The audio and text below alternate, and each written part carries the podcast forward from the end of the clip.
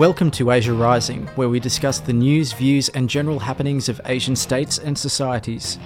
With me today is Professor Nick Bisley, Director of La Trobe Asia. Hello to you, Nick. Hi, Matt. So, today we're going to be discussing the 70th anniversary of the end of World War II in Asia, which we're, we're coming up on quite fast here. It's either an anniversary or a commemoration, depending on your perspective. So there'll be different celebrations or commemorations, again, depending on your perspective, around the Asian region. In particular, the interactions and the stance between China and Japan, because it's also the end of the Japanese occupation of China. And so we're here to get your, your predictions and your thoughts on what we're going to expect from how the countries are going to interact and how they're going to approach the event. We'll start with broadly first. How is the 70th anniversary viewed in Asia? Is it an anniversary? Is it a commemoration? Is there a different word we should be using for it? And in particular, China and Japan, and how does it differ from the rest of the world experience? Perhaps start with the last one, which is how is it different from the rest of the world, and particularly how is it different from Europe? The Asian experience of Second World War is, is a much longer one, particularly in China. The Manchurian incident, which really kicked off Japan's imperial ambitions in China and continental Northeast Asia date from the mid 1930s. Formal conflict, you know, open, full throated, we're in war type conflict began in 1937 between China and Japan. And of course, if you want to go a little further back, Japan's imperial activities, you know, going out taking land via force, was late 19th century, 1895, mm. 1894, 1895, 1904, 1905, where they picked up Korea, picked up Taiwan along the way. And 1945 marks not just the end of the Second World War and the defeat of Japan in that war, but it also marks the end of Japanese imperialism.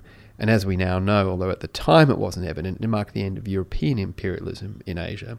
So when we do the, the 70th anniversary question, in a lot of respect, you've got a whole range of things that are coming together that, from a Western point of view, you sometimes miss, which is yes, it's the defeat of Japan. Yes, it's the end of the hostilities. Yes, it's the end of that big, nasty war. But labelling it as World War II kind of undersells it. It does. It, yeah. it, we, oddly, if you can, if World War II is underselling anything, it does.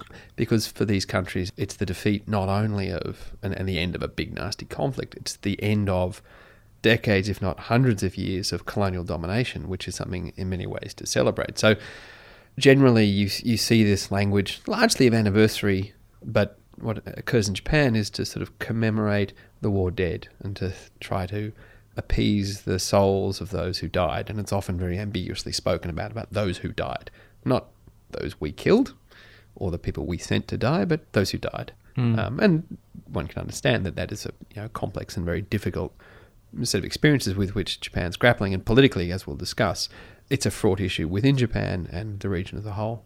And whereas China, on the other hand, has an actual victory to celebrate in their eyes and can have a much more bombastic kind of celebration. Absolutely. I mean, it's the view in China is actually much more similar in some respects to the European commemorations.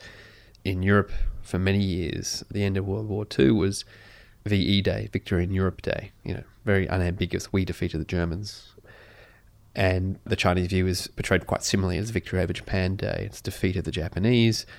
It's also been coded for a long period of time as the beginning of communist China because the defeat of the Japanese was really a coalition, if you want to term it that, between the nationalist and communist forces and, and the Allies, particularly the Americans, with the Japanese out of the way, as it were China then reverted to what, what had been doing prior to the Japanese arriving, which is civil contest between the nationalists and the communists for ultimate victory in terms of who's going to run China, mm. which the communists then went on to win quite convincingly in 1949. So the defeat of the Japanese is for the Communist Party the prelude to the victory of the Communist Party, and of course, with the Communist Party hitching its wagon so clearly to nationalism as its point of being and rationalizing the kind of government they've got, victory over the Japanese is, is fundamentally important to the story that the Chinese Communist Party tells itself and the Chinese people about what it means to be Chinese. So that's in uh, in terms of Japan and China, but does the rest of wider Asia have a stake in this celebration as well at all? Absolutely. I mean, all of the countries that were occupied or colonized either by the Japanese or by Europeans have a clear stake in all of this The interesting thing, of course, is that unlike Germany, where in Western Europe, Germany was physically removed from all the territory that it invaded, back and back and back until they were basically in Berlin. The defeat of Japan, yes, they were pushed off various islands in the South Pacific, most famously pushed off Iwo Jima, but they weren't pushed out of Korea. The forces that were defeated in China surrendered in China. The same was in Southeast Asia. So there wasn't a, a kind of country by country liberation in East Asia as there was in Western Europe.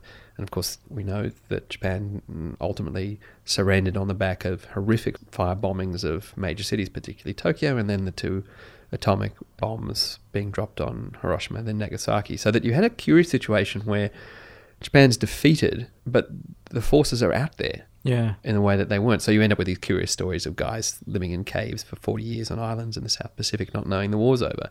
That simply didn't occur in Western Europe because the German forces were either taken prisoner or killed or withdrew. And so what that meant for all of the countries of, of the region, pretty much every country in East Asia at any rate, with the notable exception of Thailand, the defeat of the Japanese meant very profound things. And then, of course, as I said before, with that came very swiftly the defeat of European imperialism and the idea of empire as a, as a legitimate way of doing things. So the only thing I'd add to that, though, is the country that probably has the most complex relationship with Japan in terms of that war colonial experience is Korea. And really, there's two things with Korea. One is Japan was probably about the worst it treated people, and it pretty nasty during a long period of its colonial adventures. It was about as nasty as it could be in Korea. And of course, for the Koreans, very shortly after the defeat of Japan, you had the division of the Korean Peninsula into the two Koreas. So if you ask a Korean about the end of the Second World War, very quickly, one of the first things they'll say is it's not quite over yet. Yeah, and that seems to be a stance that is quite common when you talk about this, no matter who you talk about, is that the war is not quite over yet, that there's elements of it that are still out there. Yeah, and you've got, I mean, most obviously in the division of the Korean Peninsula, but, you know, you could argue the creation of Taiwan, legacies of the Second World War, literally, physically, geopolitically. But then there's also that sense that from a political point of view, that tension, tension that exists. Mm. And really, it's a, the view is that Japan hasn't quite atoned for what it did. It hasn't quite squared up to the past. It hasn't quite looked history in the eye and said, we screwed up and we did the wrong thing and we are sorry. That's the sense. Now, whether that's right or not is a sort of slightly separate issue. The Japanese would disagree with that, I'm sure, but uh, prior to Shinzo Abe becoming prime minister, the last commemoration address apologised it for it fairly well particularly if you talk to nationalist Japanese, they'll tell you there have been between 9 and 12 apologies hmm. for the Second World War. Enormous reparations have been paid. There have been formal statements of acceptance and guilt for sex slavery, known as the comfort women. I mean, it's one of these weird euphemisms. When talk about comfort women, they were sex slaves of the Japanese Imperial Army, particularly in Japan. There have been formal statements by the cabinet on behalf of you know the entirety of the senior elements of the Japanese government. This is the nationalist line.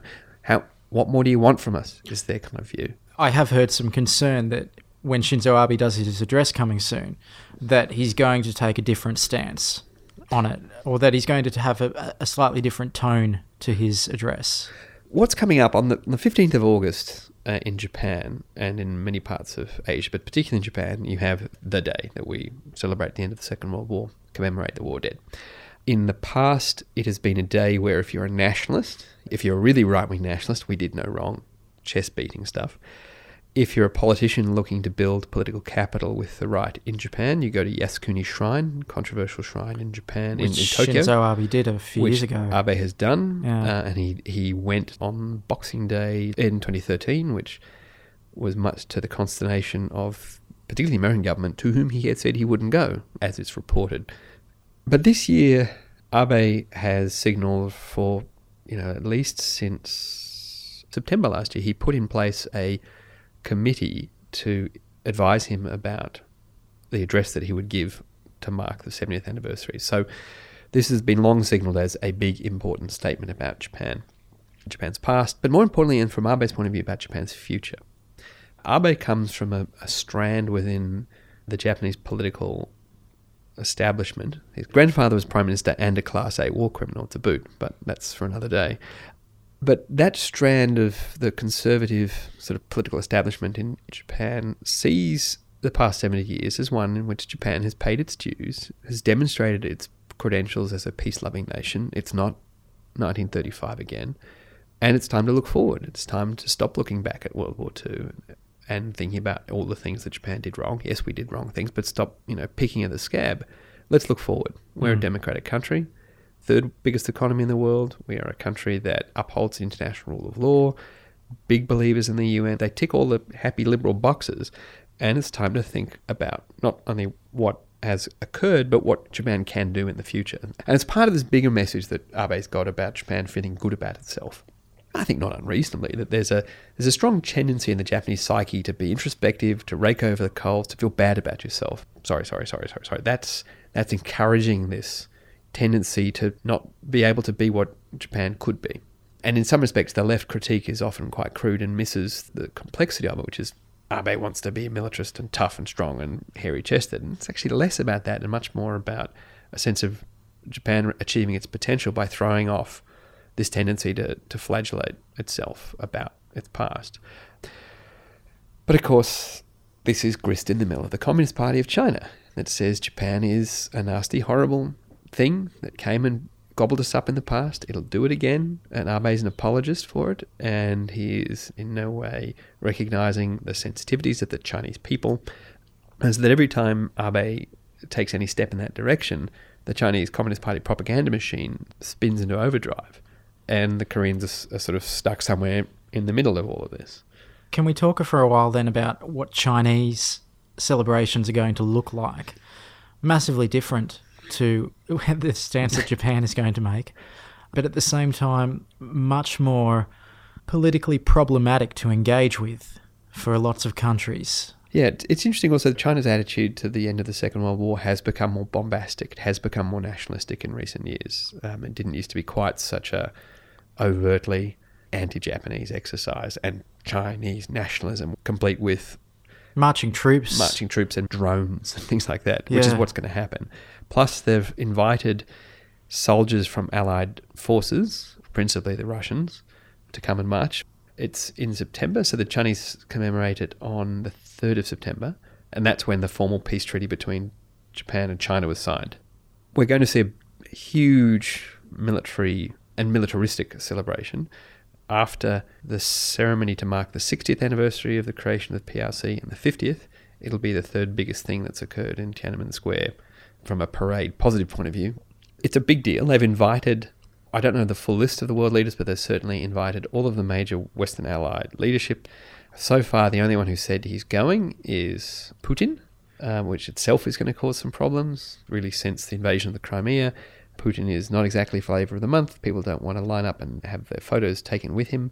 The key thing is that for that celebration ceremony, call it what you will, is that it is designed for internal consumption. Sell the message of China as a great, strong, militarily capable nation that defeated Japan and that is great once again because of, guess what?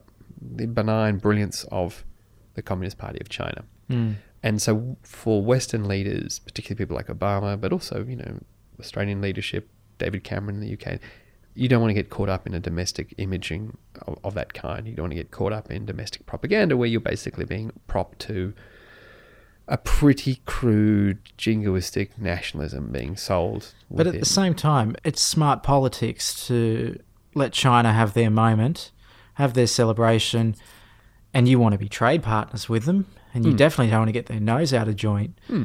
So, shouldn't our world leaders be engaging with it more to some extent than they are? if you don't go, what do you lose? China's, I think, signaled that it would really like people to come, but equally, it's not going to put a black mark in your file. If you don't go, you'll probably get some extra points if you do go, hmm. in that sense. If you're Tony Abbott and you're looking at this invitation, which he will have gotten, and you think, am I going to go? You're going to find he's got a cabinet meeting that day. Yeah, Love to come. yeah. We'll send the ambassador probably, or do some kind of gesture. You might send the foreign minister. They'll find out what the others are doing, and we'll kind of work out what the what the lowest ranked acceptable person is to go, and that's what we'll send, and that's entirely sensible. We've learnt so many times that grandstanding on these things by countries like Australia is completely counterproductive. Doesn't get you anything. Only everyone loses if we do things like that. But it is, you know, it's a study in contrasts. In China, you've got a bombastic, celebratory, deeply nationalistic story being told, which is all around the defeat of Japan. A message that the Chinese government has been sending about Abe being this destabilizing, militaristic child of a war criminal who's out to do it again. Can we also talk about how else they're using the opportunity to really show off the military might? So they, they're using this situation to their advantage and what they could be trying to communicate by doing something on that grander scale. Yeah, I think it's largely Baroque version of militarism. That's to say, they're showing off the shiny, visually impressive. They're not, but they're not actually using this as a way of communicating indirectly about their military capacity. No, spy um, photos can do that much better. Yeah, and also where they've wanted to do that, they do that with aircraft carriers on the high seas. And yes, you know you're being watched and being spied on, and so that's not there.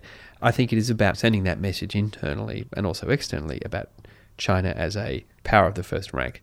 But of course, it tells us a bit about how China thinks about itself, in some respects, informed by a 1955 view of what it means to be a great power. Organized military march past of kit. Yeah. And that's one of the slightly disturbing things about it. The Russians have been doing this, and they did this in, in May.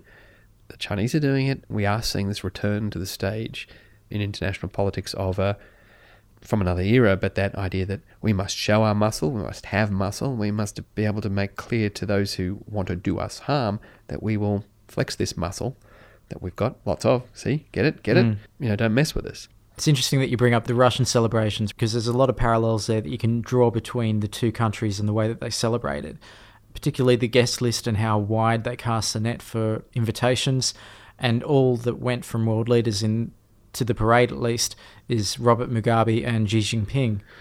If more world leaders go to the Chinese one, that'd be sending a very different message on the way that two countries are perceived.